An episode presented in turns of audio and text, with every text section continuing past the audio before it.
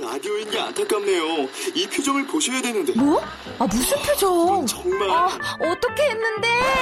KBS 라디오 7개 채널에서 제공하는 최고급 정보들을 사진과 기사 그리고 영상으로 확인하실 수 있습니다. 읽는 라디오 KBS 라디오 홈페이지 라디오.kbs.co.kr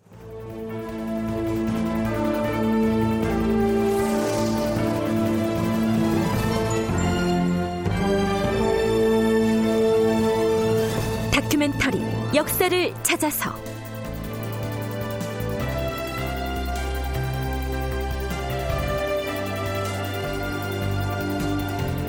제 631편 무인년 대지진과 군자 소인 논쟁 극본 이상락 연출 정혜진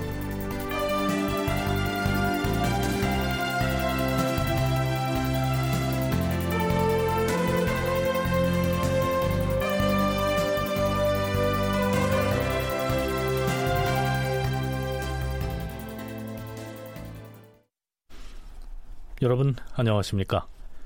역사를 찾아서의 김석환입니다. 자, 지금부터 우리는 조광조가 중심이 된 사림 세력이 여러 가지 정치적 개혁을 추진해 나가는 과정을 짚어볼 예정입니다. 고등학교 역사 교과서를 포함한 일반에서는 이것을 간단하게 조광조의 개혁이라고 일컫고 있습니다. 하지만 조광조가 아무리 출중한 인물이었다고 해도 혼자서 개혁을 이끌어갈 수는 없었겠죠. 조광조와 함께 했던 살림 세력이 있었기 때문에 가능했을 텐데요.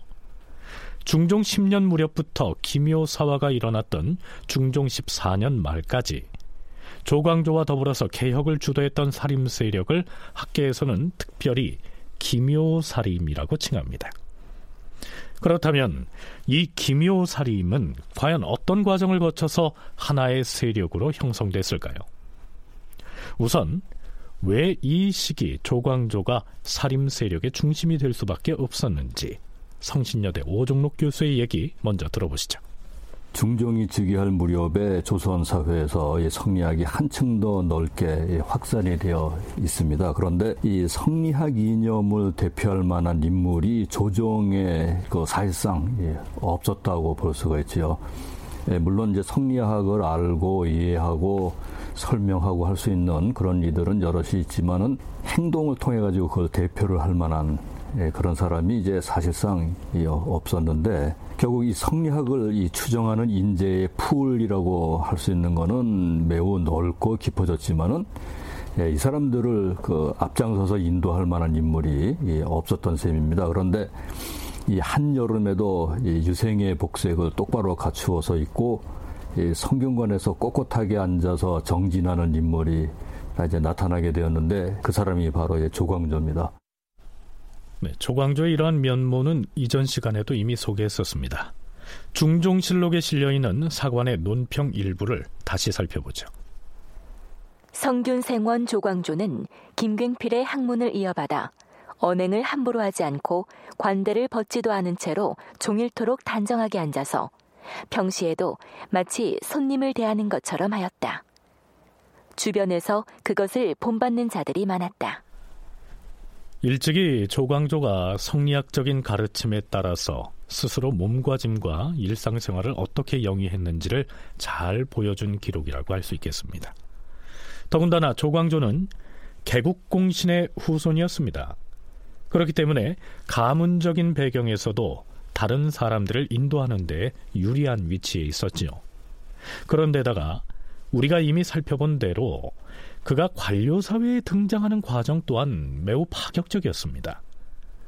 반정주역들에 의해서 내쳐졌던 중종의 비 신씨를 복위시키라 하는 상소가 올라왔을 때 대간이 앞장서서 소를 올린 당사자들을 처벌하라고 주장했는데 바로 이때 조광조가 나타나서 대간이 본연의 사명을 저버리고 언로를 훼손하고 있다 이렇게 질타함으로써 조정의 공론을 뒤집어 버린 것이죠.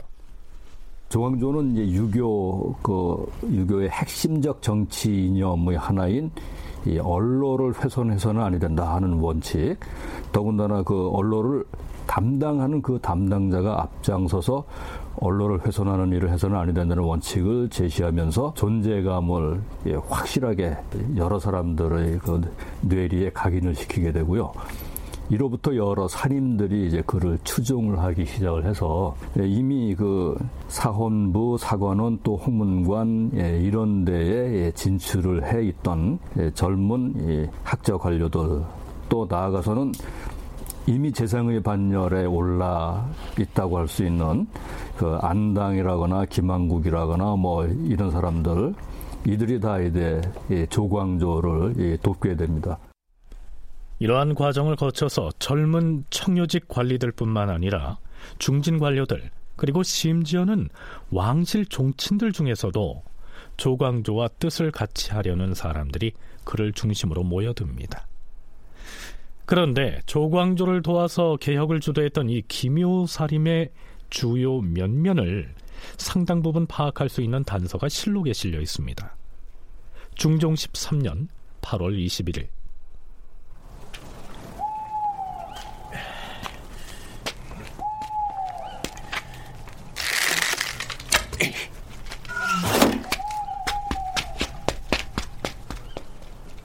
어느 날 밤에 누군가가 의정부의 정문에 화살을 쏘고 도망칩니다.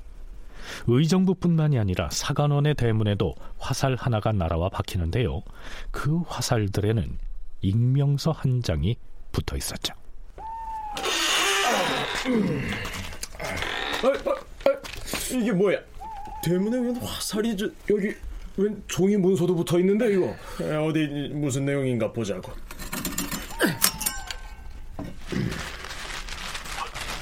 이게 뭐야?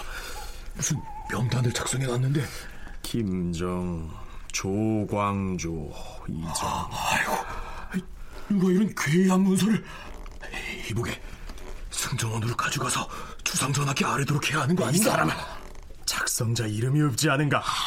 시간계에서는 구하지 않고 파기해야 한다는 것도 모르나? 화살 시자를 쓰는 이 시간계서란 화살에 매달아 쓴 익명의 문서를 일컫습니다. 본래 이런 익명의 투서는 상부에 보고를 하지 않고 파기하는 것이 원칙이기 때문에 실록에는 자세한 내용이 올라 있지는 않은데요. 다만 이렇게 기술돼 있습니다. 밤에 어떤 사람이 의정부의 대문과 사관원의 대문에 활을 쏘아서 그 화살이 대문에 꽂혔으며 화살대에 글이 달려 있었는데 그 글은 사람들에게 공개되지 않았다. 익명서에는 조정의 명성 있는 선비들을 가리켜서 나라를 망치는 신하들이라고 쓰여 있었다. 의정부와 사관원에서 모두 그 일을 임금에게 아뢰지 않았다. 식견 있는 사람은 그 익명서가 소인배들이 조정을 음해하려는 간계라고 하였다. 자, 그런데요. 그 기사 아래쪽으로는 익명의 문서를 쏘아 날린 사람이 나라를 망친 신하들이라고 지칭한 사람의 명단이 사신의 논평 형식을 빌려서 소개되고 있습니다.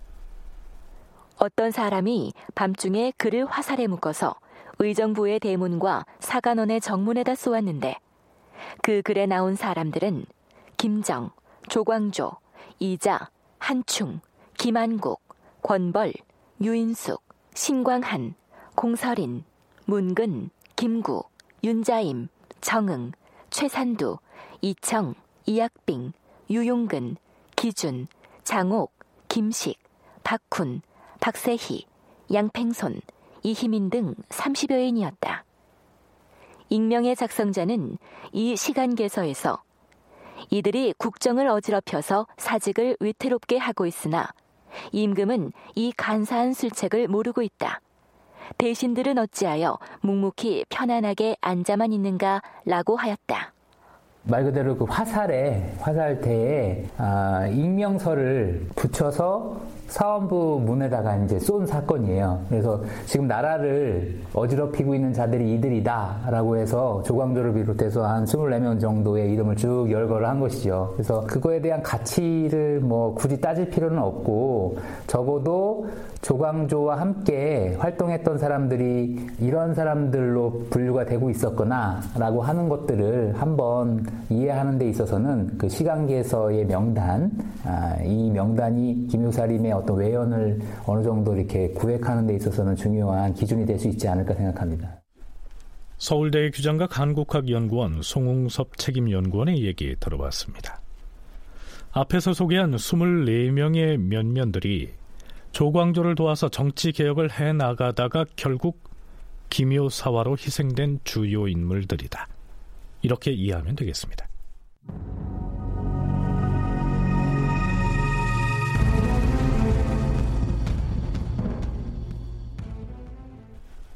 이 시기 조광조를 비롯한 살림이 어느 정도 세를 넓혀가고 있었다고는 해도 그 반대편의 견제 세력 또한 만만치가 않았습니다. 중종 12년 10월 10일 당시 수원 부사로 있던 이성원이라고 하는 사람이 상소를 올리는데요. 그 상소문은 이렇게 시작합니다. 전하, 신이 이곳 외읍에서 전해 듣건데 조정에서는 이행이라는 인물이 중요한 자리를 차지하고 있으면 반드시 나라를 그르칠 것이다 라고 하여 그의 벼슬을 빼앗고 그만두게 하였으며 결국 이행은 물러가서 시골로 아주 돌아갔다고 하옵니다. 어질고 지혜로운 임금이 다스리는 세상에서 이행 같은 사람이 용납되지 못하고 이와 같은 악명을 얻었으니 신은 마음이 아파서 견딜 수가 없사옵니다. 이 행은 도량이 넓고 학문과 재주가 뛰어나서 참으로 세상에 드문 인재이옵니다. 폐주 연산 때에는 혹독한 형벌을 받아서 죽음 직전에 이르렀으나 지조를 굽히지 않았기 때문에 사람들이 모두 감복한 바 있사옵니다. 전하께서 처음 정치에 임하셨을 때부터 대신이 그를 천거한 것이 한두 번이 아니었고 좌우의 시종이 천거한 것도 한두 번이 아니었으나 전하께서 일찍이 그를 사용하시지 않으셨으므로 신료들이 안타깝게 여겼사옵니다. 그래도 신은 전하께서 나중에라도 반드시 그의 인품을 살펴서 주요한 자리에 쓰실 것이다 라고 생각하여 기다린 지가 오래되었사옵니다.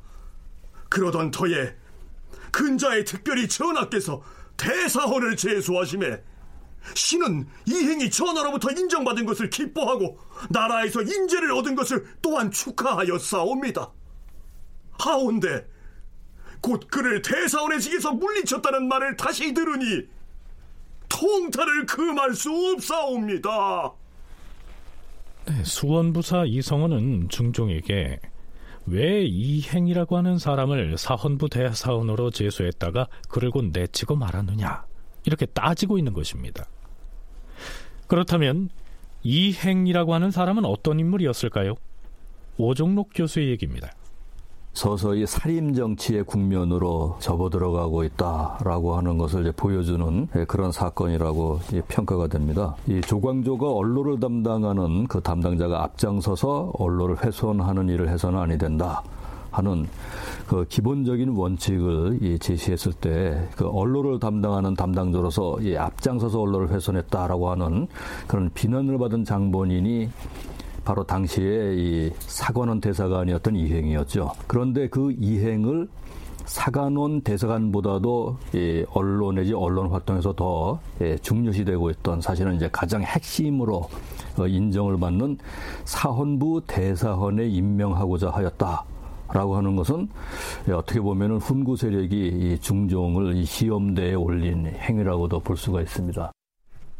중종 10년 8월에 순창군수 김정과 담양부사 박상이 상소를 올려서 중종의 비인 신씨의 보기를 주장했을 때 이 행은 당시 사관원의 대사관이었습니다. 그러면서 상소를 올린 이 두 사람을 처벌해야 한다면서 탄핵에 앞장섰죠. 그런데 그런 전력이 있는 이 행을 대사관보다 상징적으로 더욱 중요한 직책인 사헌부 대사원에 임명하려고 하자 대간이 반대 상소를 올려서 결국엔 낙마를 시켰는데요. 수원부사인 이성원이 그 점을 문제 삼고 나서고 있는 것입니다. 이성원의 상소문 이렇게 이어집니다. 전하, 이행에게 나라를 그르친 사실이 있다면 그 죄로 벌을 주는 것이 옳고 만약에 그런 사실이 없다면 그 사실을 밝혀서 전하께서 그렇지 않다는 것을 훤히 아시도록 해야 옳을 것이옵니다. 그러나 대간이 드러나지도 않은 모호한 일로서 남의 잘못을 꾸며서 주장했는데도 온 조정이 입을 다물고 잠자코 있음으로써 국가에서 사람을 쓰고 버리는 일이 잘못되게 만들어 싸웁니다. 어진 사람이 뜻밖의 악명을 얻어서 밀려나는 것이 어찌 조정의 행복이 되겠으며 어찌 사직의 행복이 되겠사옵니까? 그런데 이성원은 이 행이 대사원에 제수됐다가 쫓겨난 것이 겉으로는 대간의 탄핵 때문인 것처럼 보이지만 실제로는 그렇지 않다고 얘기합니다. 주상 전하, 한 사람이 낸 의논을 천만인이 그저 동의를 하는 것이 지금의 실정이오나 사람들은 두려움 때문에 감히 말을 하지 못하고 있사옵니다. 지금은 정사가 조정에 있지 않고 세상에게도 있지 않고 또한 태간에도 있지 않사옵니다. 이처럼 나란 일이 외의에 의해 돌아가고 있으니 신은 마음이 아파 견딜 수가 없사옵니다. 조정 대신들이나 사대분들이 만나면 이행의 일을 말하면서 가슴을 치고 눈물을 머금는 자가 많은데도 이것을 항의하고 변명해서 전하께 고하는 사람이 하나도 없으니 애석할 따름이 옵니다. 자, 이 성원은 정사가 조정이나 재상들이나 대간에 의해서 운영되는 것이 아니라 바깥의 의논, 곧 외의에 의해서 결정되는 형편이다라고 탄식을 하고 있습니다. 이게 무슨 뜻일까요? 어, 원래 언론 기관은 사관원과 사원부 두 기관인데 성종대 홍문관이 이제 성립이 되고 홍문관이 점차 언론의 기능을 담당하게 되면서 3사가 청요직 전체의 여론을 대표하고 그것이 공론으로 표방되는 어떤 이런 언론 체계를 갖고 있습니다.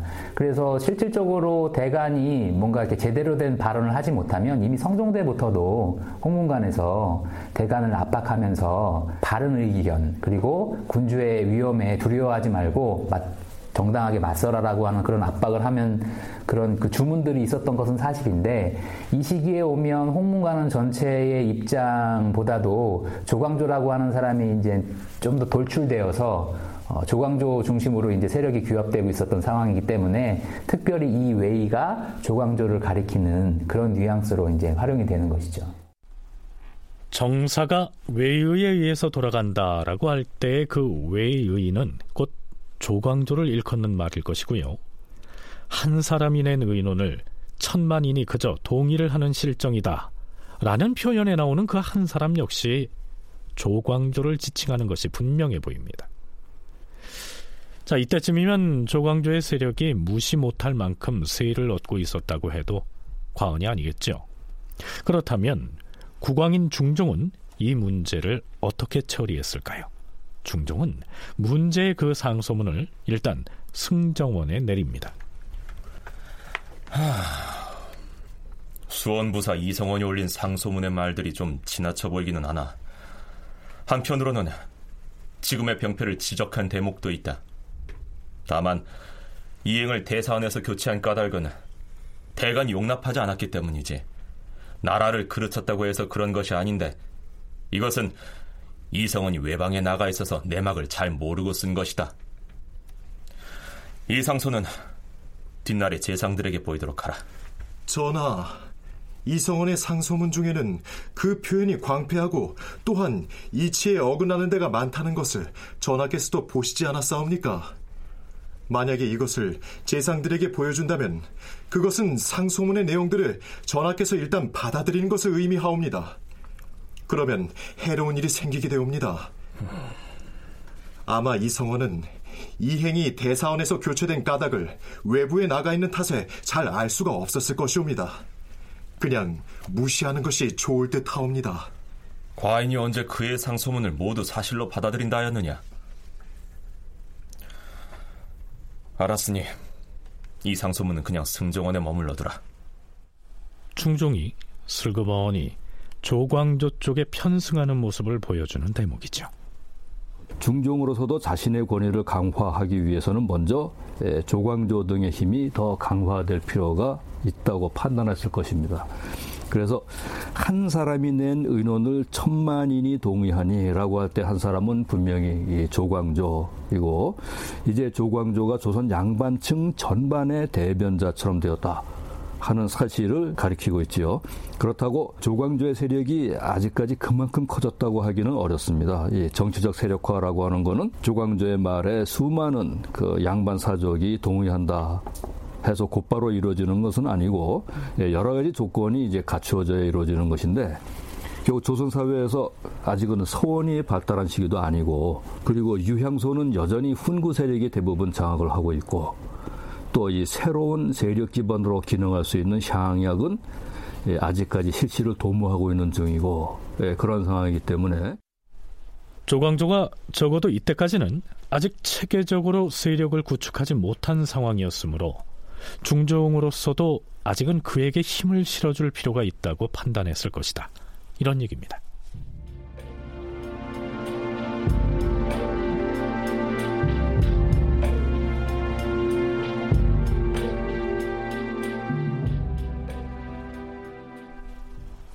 조광조의 살림 세력과 훈구 대신 세력 간의 힘겨루기는 의정부의 의정, 즉 정승을 임명하는 문제를 두고 다시 한번 노정됩니다. 중종 13년 5월 중종은 우의정을 새로 뽑는 문제를 두고 사헌부와 사관원 등 대간에게 누구를 뽑았으면 좋겠는지 의견을 물었던 모양이죠. 대간에서는 이렇게 말합니다. 전하, 오늘 정승을 뽑는 자리에 대간도 들어와 의논에 참여하라고 하셨사온데 대간은 그 직책에 마땅하지 못한 사람을 내세웠을 경우에 그 잘못을 탄핵하는 것이 임무이옵니다. 마땅한 인물을 추천하는 것은 대간의 소임이 아니옵니다. 신등은 참여하지 않겠사옵니다. 음, 정승을 뽑는 것은 나라의 중대사인지라 널리 중의를 듣고자 해서 참여라 했던 것인데 사헌부나 사관원에서 온당하지 못하다고 생각한다면 꼭 참여할 필요는 없을 터이다. 본래 우의정은 김은기였는데요. 그가 사직을 하는 바람에 정승 자리 하나가 상당 기간 비어 있었습니다. 그래서 중종이 이때 와서 새 우의정을 뽑고자 했던 것이죠. 중종은 우의정을 뽑는 일에 홍문관도 참여하도록 명했던 모양인데요. 홍문관 부재학 조광조 역시 대간과 같은 얘기를 합니다. 주상전하, 오늘 정승을 뽑는 데에 있어서 신등에게도 그 의논에 참여하도록 하셨사오나 정승을 뽑는 일은 나라의 중대한 일이라 신등이 참여하기는 어려울 것 같사옵니다. 전하께서 어찌 의정을 하기에 적당한 사람을 알지 못하겠사옵니까? 이미 얼마 전에 대신들이 천거한 한두 사람이 있사온데 그 사람들이 우의정 자리에 적합한 자인지 신등은 잘 알 수가 없사옵니다. 다시 대신들에게 명하시어서 두어 명을 더 천거하게 하시고 그 행적을 찬찬히 살핀 뒤에 결정하시옵소서. 정승을 뽑는 일은 국가의 중대사이므로 홍문관의 시종들에게 널리 의견을 물으려고 했던 것이다. 지금 홍문관에서 이와 같이 말을 하니 그러면 대신들과 육조 그리고 한성부로 하여금 의논하게 할 것이다.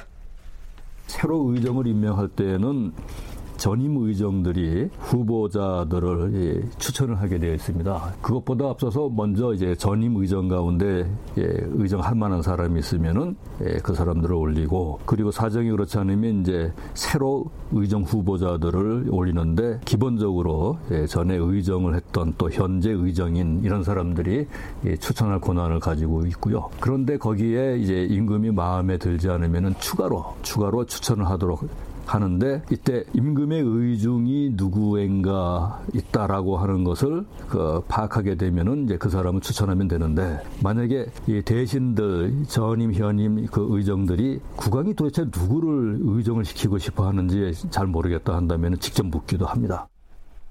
그러니까 의정부의 정승을 뽑는 일은 전적으로 국왕의 의중에 달려 있다 하는 얘긴데요. 조광조는 우의정을 뽑는 일에 홍문관이 참여하는 것은 합당하지 않다. 이렇게 말하면서도 중종에게 몇 사람의 후보자들을 더 추천받아서 정하라 하는 등 은근히 훈수를 합니다. 그렇다면 우의정 자리는 결국 누가 차지했을까요?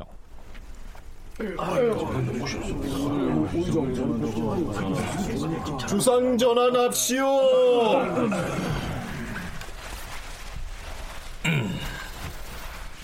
자, 성제는 그동안의 의논을 아래도록 하라. 예, 주상 전하. 전하께서 오늘 이곳 사정전에 특별히 친정을 하신 것은 의정이 될 만한 인물에 대하여 의견을 듣고자 해서이옵니다. 지난번에 후보자로 선정해 놓은 대신은 김전, 남곤, 이계맹, 안당 4인이옵니다. 이 중에서 의망을 한다면 의당 3인을 해야 할 것이지만 전일에 홍문관에서 아뢰기를 정승을 고를 때는 임금이 독단으로 하셔야 한다고 했사옵니다. 전하께서는 어떻게 하시겠사옵니까? 여기에서 의망이란 말이 나오는데요. 의망이란 관원을 임명할 때 이조와 병조에서 후보자 세 사람을 임금에게 추천하는 것을 일컫습니다. 그러니까 우의정을 일반 관리들을 뽑는 방식으로 정하자면 네 명의 후보자들 중에서 세 명만 적어서 올려야 하지만 홍문관 부재학 조광조가 말한 대로 임금이 독단으로 바로 뽑을 수도 있으니 알아서 하시라 이런 얘기입니다. 자, 중종은 과연 어떤 선택을 할까요? 음, 승지의 말이 과연 내 뜻에 맞도다. 과인의 생각으로는 이조 판사 안당이 정승에 적합하니 단망으로 서게 하라. 후보자를 세 명씩 올릴 필요 없이 단망으로, 즉 한 사람만 올리되 그 당사자를 안당으로 하라. 이런 얘기입니다. 기대하지 않고 있다가 갑자기 우의정으로 제수받은 안당은 깜짝 놀라서 몸둘 바를 모르죠. 전하, 무릇 정승 자리에 앉을 사람은 식견이 고명하고 제덕에 있는 사람이어야 하는 것이옵니다. 정광필, 신용계 등 대신들이 왜 김전을 첫 번째 후보로 추천했겠사옵니까? 신은 그에 미치지 못하오니 감히 정승의 반열에 오를 수가 없사옵니다. 영의정 정광필이 애당초 신을 우의종 후보자로 청구하지 않은 것은 옳은 일이옵니다. 정승의 직책은 지극히 중한 것이다. 과인이 애당초에 경을 후보자로 지목하지 않았던 것은 그때에는 직급이 낮았기 때문이다.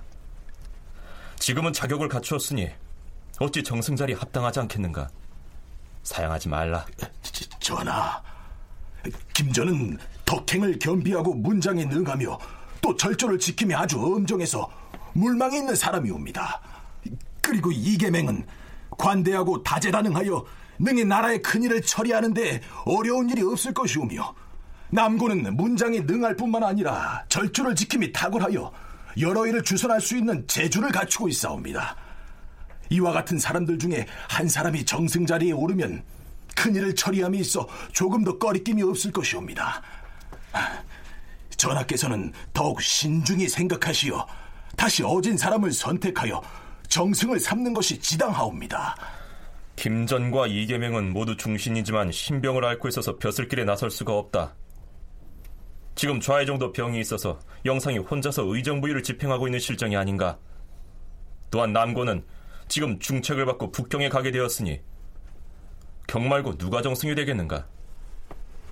안당은 자신은 그릇이 아니라고 한사코 사양을 했지만 결국 중종은 새 우의정에 안당을 임명합니다.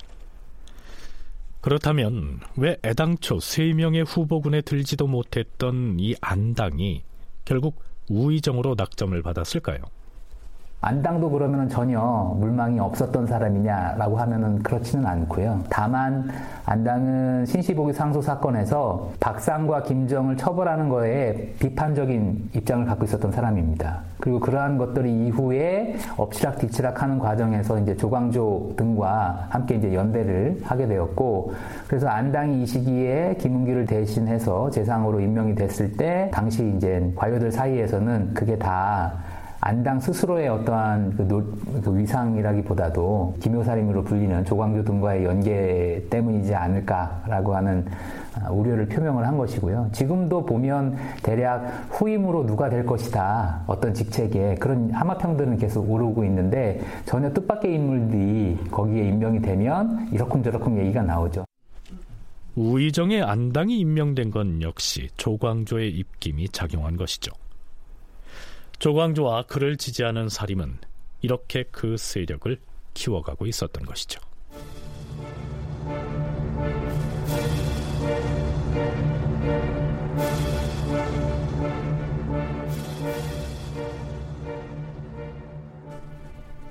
중종 13년 5월 15일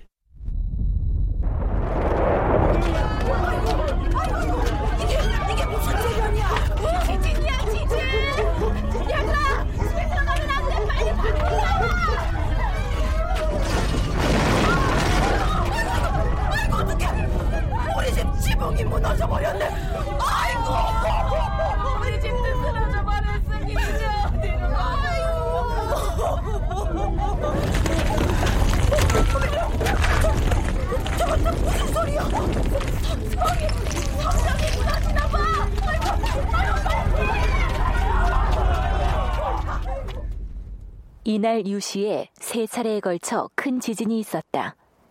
그 소리가 마치 성난 우레소리처럼 커서 인마가 모두 뛰쳐나와서 달아나고 담장과 성첩이 무너져 돌이 굴러 떨어졌다. 도성한 사람들이 모두 놀라 당황하여 어쩔 줄을 몰랐다. 사람들은 밤새도록 노숙을 하면서 제 집으로 들어가지도 못하니 나이 든 사람들은 모두 옛날에는 없던 일이라고 하였다. 팔도가 다 마찬가지였다. 네, 그야말로 대지진이 일어난 것입니다. 참고로 조선왕조실록을 통틀어서 중종 때의 지진 관련 기사가 498건으로 다른 왕들의 치세에 비해서 압도적으로 많습니다. 과학사를 연구하는 학자들도 바로 이 시기에 지진이 가장 잦았고 진도 또한 제일 강했다고 얘기합니다. 그 중에서도 앞에서 소개한 중종 13년 5월 15일치의 실록 기사가 지진의 심각성을 가장 긴박하게 표현하고 있습니다. 진도 몇이라고 하는 것을 바로 알 수가 없는 게 지표면 가까이에서 일어나거나 또 지진의 특성에 따라서도 다르고 해서 그에 따라서 충격이 어느 정도 나타나느냐 하는 거는 진도만 관계 있는 것이 아니라 그 어느 정도 깊이에서 또 어떤 방식으로 일어났는가 하는 것들도 다 관련이 있어서 따로 딱 부러지게 얘기하기는 어려운 거로 알고 있습니다. 그런데 이 가운데 그 중종 13년 5월 15일 날의 기록에 있는 것은 그 하여튼 천둥 치는 소리가 나면서 예, 담장도 무너지고 도성의 성각휘 그 여장이라고 부르는 예, 그것도 무너져서 떨어지고 뭐 그리고는 사람들이 밤새도록 길에서 자면서 집 안으로 들어가지 못했다라고 할 정도니까 예, 상당히 심한 지진이 일어났던 것은 분명하죠. 네, 그 동안에는 천둥 번개가 치고 우박이 떨어져서 농사를 망친 정도의 기상이변만 있어도 재변이다 라고 하면서 서둘러서 그 원인을 진단하고 구원교지를 내리는 등 아주 부산스러운 모습을 보여왔는데요. 사상 최악의 대지진이 일어났으니 국왕과 조정신료를 모두 긴장하지 않을 수 없었겠죠. 어찌 이런 변개가 있을 수 있단 말인가? 이번 지진은 실로 막대한 재앙이 아닐 수 없도다. 과인이 신료들로부터 의견을 듣고자 하니 승지들은 속히 대소신료들을 부르도록 하라. 예, 주상 전하.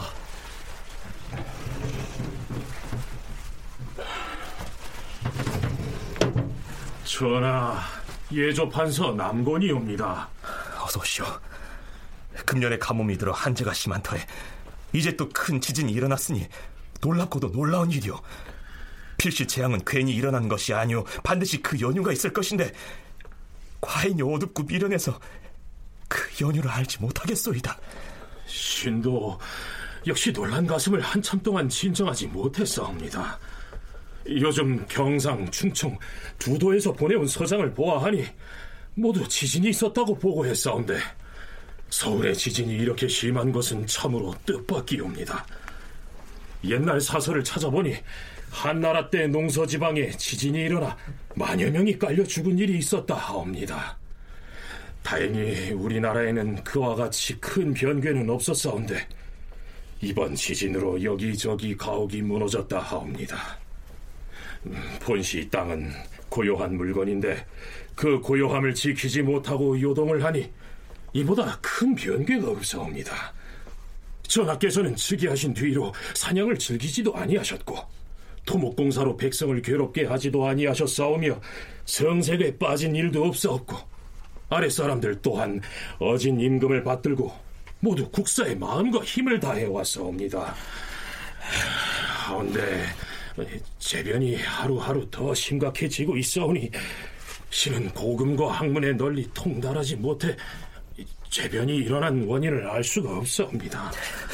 예판이 모른다면 어찌하는가? 오늘의 변계는 매우 놀랍고도 두렵도다. 과인이 사람을 뽑았을 때에도 항상 잘못이 있을까 두려워했는데 이번에 친정이 임하여서 우의정을 제수하는 일이 끝나자마자 곧 재변이 일어났으니 이 때문에 더욱 두려운 것이다. 이게 이게 대체 어찌된 일이냐? 대궐에까지 지진이 미쳐서 용상 일이 흔들거리니 앉아있기 어렵구나. 저, 저, 저, 저, 전하! 전하시옵소서. 곧 가라앉을 것이옵니다. 얼마 있다가 또 처음과 같이 지진이 크게 일어나서 사방이 흔들렸다. 왕이 앉아있던 용상은 마치 사람이 손으로 밀고 당기는 것처럼 심하게 흔들거렸다. 이후로도 세 차례나 진동이 있었는데 그 여세가 그대로 남아있다가 한참 만에야 가라앉았다. 이때 부름을 받은 대신들 중에는 집이 먼 사람도 있고 가까운 사람도 있어서 도착하는 시각이 각각 선우가 있었으나 오는 대로 곧 어전으로 입시하였다. 뭐 과학사 하시는 분들이나 아니면 자연재해를 대상으로 연구하시는 분들 사이에서는 16세기, 17세기를 소빙기라고 분류하시는 분들도 있으세요. 그러니까 이제 변화가 많이 있었던 시기이고 그래서 이 시기에는 유성이 떨어진다거나 아니면은 뭐 여러 가지 그 기상 이변들이 많았던 시기입니다. 아, 그래서 지진도 사실은 그런 기상 이변, 자연재해 중에 하나고 원래 유교 정치 사상에서의 자연재해를 바라보는 시선은 아, 시대마다 조금씩 달라지긴 합니다만 군주의 통치와 연결시키는 경향이 짙습니다. 그래서 꼭 군주가 잘못해서 일어나는 것은 아니지만 그럼에도 불구하고 백성들이 힘들어지는 이 상황에서 자신의 통치를 한번 되돌아본다라고 하는 의미에서 뭐 구원 같은 것도 시행을 하고 대소신료들을 불러들여서 대책을 논의한다곤 하지만 천재지변 뭐 그중에서도 땅이 흔들리는 지진이 일어난 바에야 뾰족한 방책이 있을 리가 없었겠죠.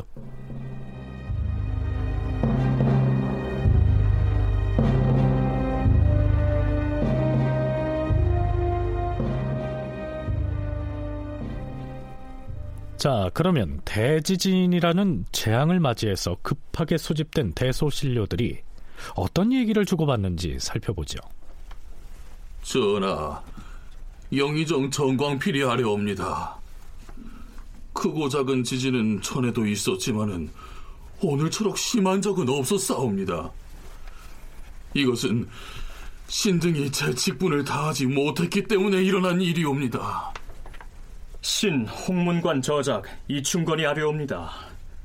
근래에 재변이 끊이지 않고 있사옵니다.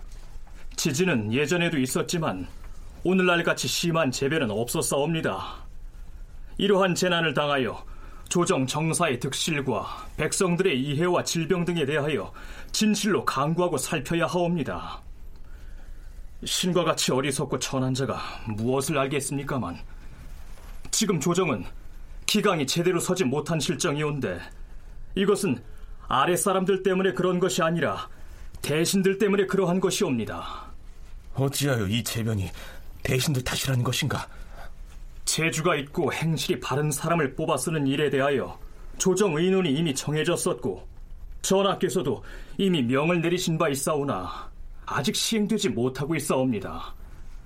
대신이 진실로 시행할 수 없는 것으로 여긴다면 그 시행할 수 없는 까닭을 변명해야 할 것이요 시행해야 할 것이라면 속히 해야 할 것이옵니다.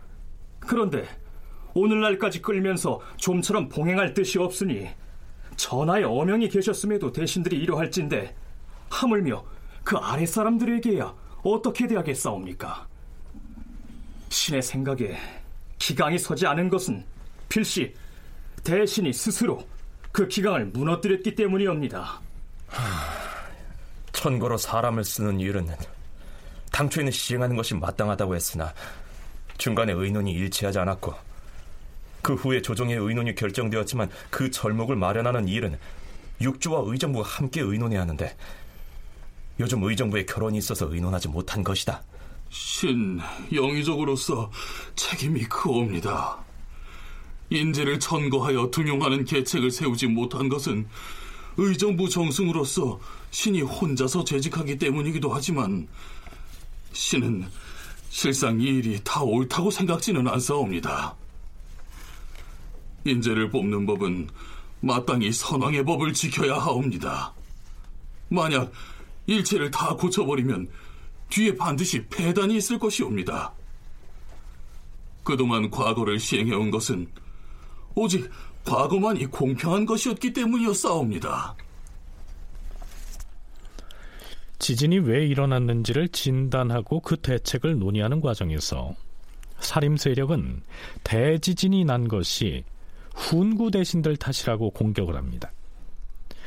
인재 등용에 있어서 재행이 바른 사람을 천거에 의해서 뽑아 쓰기로 논의했음에도 불구하고 대신들이 과거 제도만을 고집했기 때문에 문제가 생겼다 하는 것이죠. 과거가 아니라 천거에 의해서 사람을 뽑아 쓰는 제도를 혈량과라고 하는데요. 조광조 등이 이 혈량과를 어떤 과정을 거쳐서 관찰해 나가는지에 대해서는 나중에 자세히 살펴보겠습니다. 뭐 어찌됐든 살림 세력은 대지진의 원인을 인사를 잘못해서 일어난 재변으로 규정을 하고 천거제를 반대해온 대신들에게 공격의 화살을 겨누고 있습니다. 다소 억지스러운 장면이라고 할 수 있겠죠. 지진은 그날 밤에 이어서 16일에도 계속됩니다. 전하, 승정원에서 아뢰옵니다. 어제 재변 때문에 대신과 시종을 불러서 의견을 물어보셨사온데 이는 임금으로서 하늘을 두려워하는 뜻에 합당한 일이옵니다. 그러나 좀 더 여러 사람에게 널림으로써 잘못된 점이 무엇인가를 들으셔야 하오며 또한 구원한다는 전교를 사방에 이미 내렸사오니 육조와 한성부의 당산관과 이전에 육조의 판서를 지낸 사람들 및 어제 입시하지 않았던 경영관 등을 들게 하여서 각각 그들의 생각을 개진하게 함이 좋을 듯 하옵니다. 그리하라. 이렇게 해서 다음 날에도 지진의 원인과 그 대책을 논의하는 자리가 펼쳐집니다. 이번에는 누가 군자이고 누가 소인이냐 하는 이른바 군자 소인의 논쟁이 전개됩니다. 정치를 누가 할 것인가라고 했을 때 자연스럽게 유교 국가에서는 군자가 정치를 해야 되는 것이죠. 도덕적 가치를 아, 수양을 통해서 쌓고 그런 것들을 이제 실행에 옮길 수 있는 사람들이 정치를 해야 되는데 문제는 15세기 전반기만 하더라도 조정하는 인물 누구를 구체적으로 군자다 소인이다. 특히 소인으로 분류하는 방식은 거의 있질 않습니다. 왜냐하면 왕권이 강했고 그렇게 왕권이 강한 시대에 왕을 중심으로 해서 통치가 이루어지다 보니까 함부로 신료들 스스로가 누구를 소인이다라고 규정할 수가 없었던 분위기가 있습니다. 아, 하지만 이제 신료 사회의 어떠한 공론의 목소리들이 커지는 상황 속에서 정치가 왜 잘못되는가라고 하는 반성과 비판이 이제 들끓고 있죠. 그런 상황 속에서 권력을 또는 군주에게 아부하려고 하는 그런 사람들이 나타나면 그를 이제 소인으로 낙인을 찍는 아, 이러한 현상들이 나타나는데 그렇다면 지진이라고 하는 천재지변이 어떻게 해서 소인군자 논쟁으로 이어지게 될까요? 우선은 대지진이 있었던 당일날인 중종 13년 5월 15일에 대신들이 모두 물러가고 난 다음 중종은 대간을 만나는데요. 거기에서 대사헌 고형산이 이렇게 말합니다. 주상전하, 오늘의 지진은 나이 많은 노인들도 입을 모아 말하기를 평생에 듣도 보도 못한 죄변이라 하옵니다. 사람들이 깔려 죽지 않을까 두려워하여 불안에 떨고 있으니 이처럼 놀라운 일이 어디 있겠사옵니까? 저희 사원부에서 의논을 해보니 이는 필시 음이 성하고 양이 쇠하여서 생긴 재변이옵니다. 전하께서는 군자를 불러 곁에 두시고 소인을 물리치려 하셨사오니 이는 매우 지극한 일이옵니다. 그러나 소인이 다 물러가지 아니하고 조정에 남아서 남몰래 화의 마음을 품고 있기 때문에 이런 재변이 생긴 것이옵니다. 자, 이랬었는데요. 이튿날인 16일에 대소신료들을 다 모아놓고 중종은 이렇게 운을 뗍니다. 이번 지진의 변괴는 음이 성하고 양이 쇠에서 일어난 것인데 음은 소인이요 양은 군자인 것이다. 지금도 조정에 숨어 있는 소인이 감히 군자를 눌러서 이런 재변이 생긴 것이 아닌가? 단지 그 때문에 재변이 났다고만은 할 수 없겠으나 군자를 불러들이고 소인을 물리침으로써 이번과 같은 재변에 대처하려고 하는 것이다. 음의 기운이 커지고 양의 기운이 약해지게 되면은 예, 이러한 재변이 생기는 것이다. 라고 이제 사원부에서 판단했다라고 하면서 그 임금께서는 군자들을 부르시고 소인들을 예, 물리치려고 하고 계시니까 예, 매우 지극한 일이긴 한데 아직 소인들이 다 물러가지 아니하고 몰래 화를 품은 마음 이거를 가지고 있기 때문에 이런 일이 생기는 것 같다. 라고 이제 아뢰었어요. 그런데 이 그 이튿날 그 중종이 이제 정광필, 안당, 홍석 등등의 여러 신하들을 예, 불러가지고서는 이제 말을 하는 가운데 이번 지진의 변규에는 그 음이 성하고 양이 쇠해서 그런 것이다라고 아예 딱 부러지게 전날 사원부에서 올린 의견을 예, 받아가지고 말을 합니다. 국왕인 중종이 대간의 논리에 편승해서 이른바 소인군자의 논쟁에 불을 지핀 것입니다. 그리하여 신녀들 사이에서 논란이 벌어집니다. 영의정 정광필이 아래옵니다. 우리가 딛고 있는 땅은 본래 그 성질이 편안하고 고요한 것인데 지금 이렇게 진동을 해대니 이는 정상을 크게 벗어난 일이옵니다. 어제 밤새도록 진동했을 뿐만 아니라 그 나머지 기운이 다 식지 않아서 이후로도 네 번씩이나 진동했으니 어리석은 신으로서는 어떻게 조처를 해야 할지 모르겠사옵니다. 군자와 소인을 쓰고 버리는 일이 잘못되어 그런 것 같기도 하옵니다마는 혹시 우리가 숭상하여 받드는 것이 잘못되어 그런 것이 아닌가 싶기도 하옵니다. 의정 안당이옵니다. 예부터 군자는 구수가 적고 소인이 많다 하였사옵니다. 하오나 지금 어찌 군자가 소인에게 능면을 당하는 일이 있겠사옵니까? 비록 소인이 있다 하더라도 권력을 잡고 나쁜 짓을 할 수가 없을 터이니 어찌 그 때문에 재변이 일어날 리야 있겠사옵니까? 과인이 보기에 지금이라고 소인이 없다고 할 수는 없을 터이다. 군자를 해하고자 하여 때를 보아 몰래 일어나는 것이 소인이다. 그리고 이번과 같은 재변은 음이 성하고 양이 쇠하여 일어난 것인데 이걸 보더라도 조정에 소인이 있는 것이 아니겠는가? 전하, 나라에서 정승을 두는 것은 중요한 일이옵니다. 조야가 모두 제덕 있는 사람을 촉망하고 있사온데 군신들 가운데서 신과 같이 어둡고 용렬한 자를 정승 자리에 뽑아 놓았으니 아마도 정승을 잘못 두어서 일어난 일이 아닌가 싶사옵니다. 이제 막 우의정에 임명된 안당은 자신과 같이 덕이 부족한 사람에게 재상을 맡겨서 변고가 생겼다면서 물러나기를 청했는데요. 중종은 그렇지 않다고 얘기합니다. 정승을 두는 것은 과연 중대한 일이다. 그러나 전에도 여러 번 경을 지목을 했고 또한 대소신료들이 모두 정승의 반열에 오를 사람으로 경이 마땅하다고 하였다.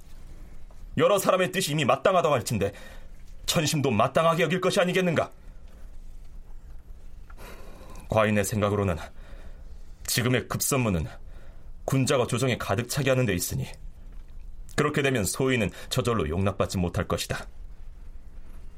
군자를 불러 기용함으로써 천재지변에 응답하면 재변을 막는 길은 이보다 더 큰 것이 없을 것이다. 어찌됐든 소인군자 논쟁은 대신들 간에 혹은 대신과 사림 간에 그리고 거기에 국왕인 중종까지 가세해서 한참이나 더 계속됐지만 별 다른 결론이 없이 끝나는 듯 보였습니다.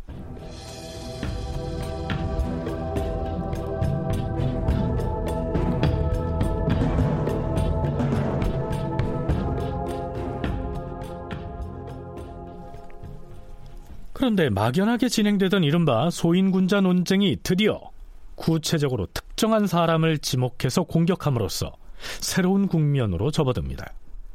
우선 병조판서 장순소는 어느 날 집정 대신을 찾아가서 살림 세력을 일망타진할 계책을 말했다는 풍문 때문에 살림의 공격 대상이 됩니다. 전하, 병조 판서 장순서는 본래 음험하고 사나운 자로서 병조 판서라는 높은 지위는 그가 있을 자리가 아니옵니다.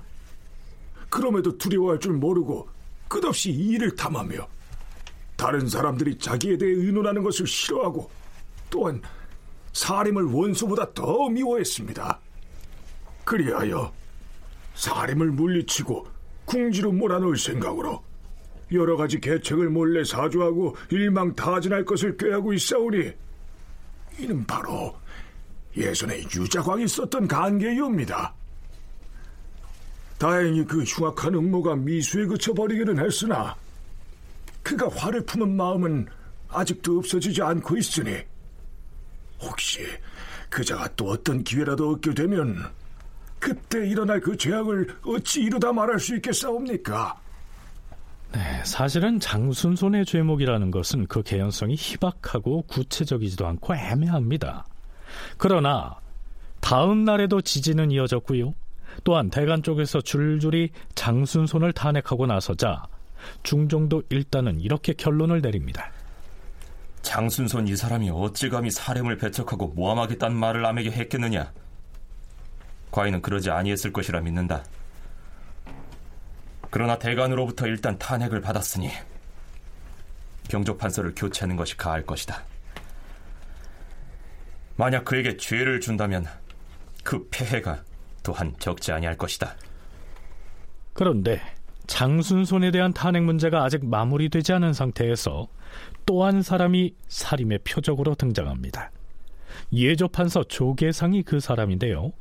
처음에 조계상을 공격하고 나선 사람은 경연 시독관 장옥이었습니다. 주상 전하, 어제 재배를 누그러뜨릴 방도를 강구할 때 신하로서는 마땅히 성의를 다하여 논란해야 했을 것이옵니다. 그런데도 예조 판서 조계상의 말은 너무도 음험하고 사특하옵니다. 그는 말하기를 옛 성인의 돌을 가지고 임금을 인도한다고 했는데 이렇게 말하는 자들은 실로 자신의 바라는 바를 행하려는 것에 지나지 않는다라고 했으니 이 말은 위로는 임금의 마음을 흔들고 아래로는 선비의 사기를 죽이는 것이니 한심한 일이옵니다. 그는 평소에 음흉한 마음을 가지고 귀신이나 도깨비처럼 군자를 모함하다가 드디어 하루아침에 갑자기 그 마음을 드러낸 것이온데 전하께서 재배를 만나 두려워하시고 좌우에서 언론이 분분히 일어나는 시기를 틈타서 한 번 술책을 부려보고자 하는 것이옵니다. 네, 이 장옥에 이어서 대사훈 고형산이 나서더니 장순손과 조계상을 거명하면서 이들을 군자를 해치려는 대표적인 소인이다라고 지목하면서 처벌해야 한다고 요구하고 나섭니다. 이러는 중에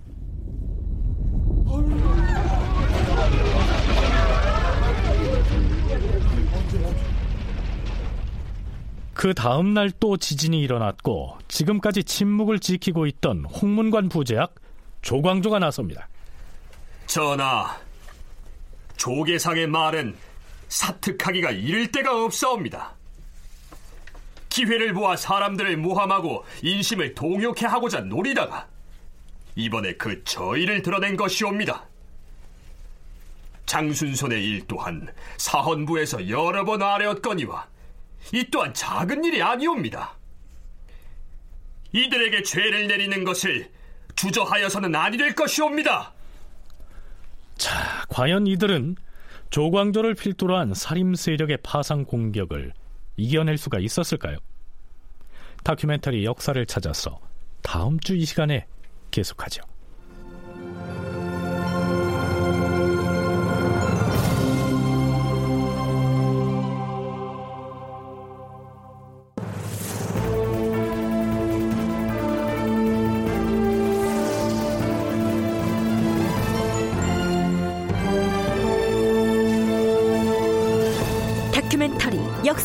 찾아서 제 631편 무인년 대지진과 군자 소인 논쟁 이상락 극본 정혜진 연출로 보내드렸습니다.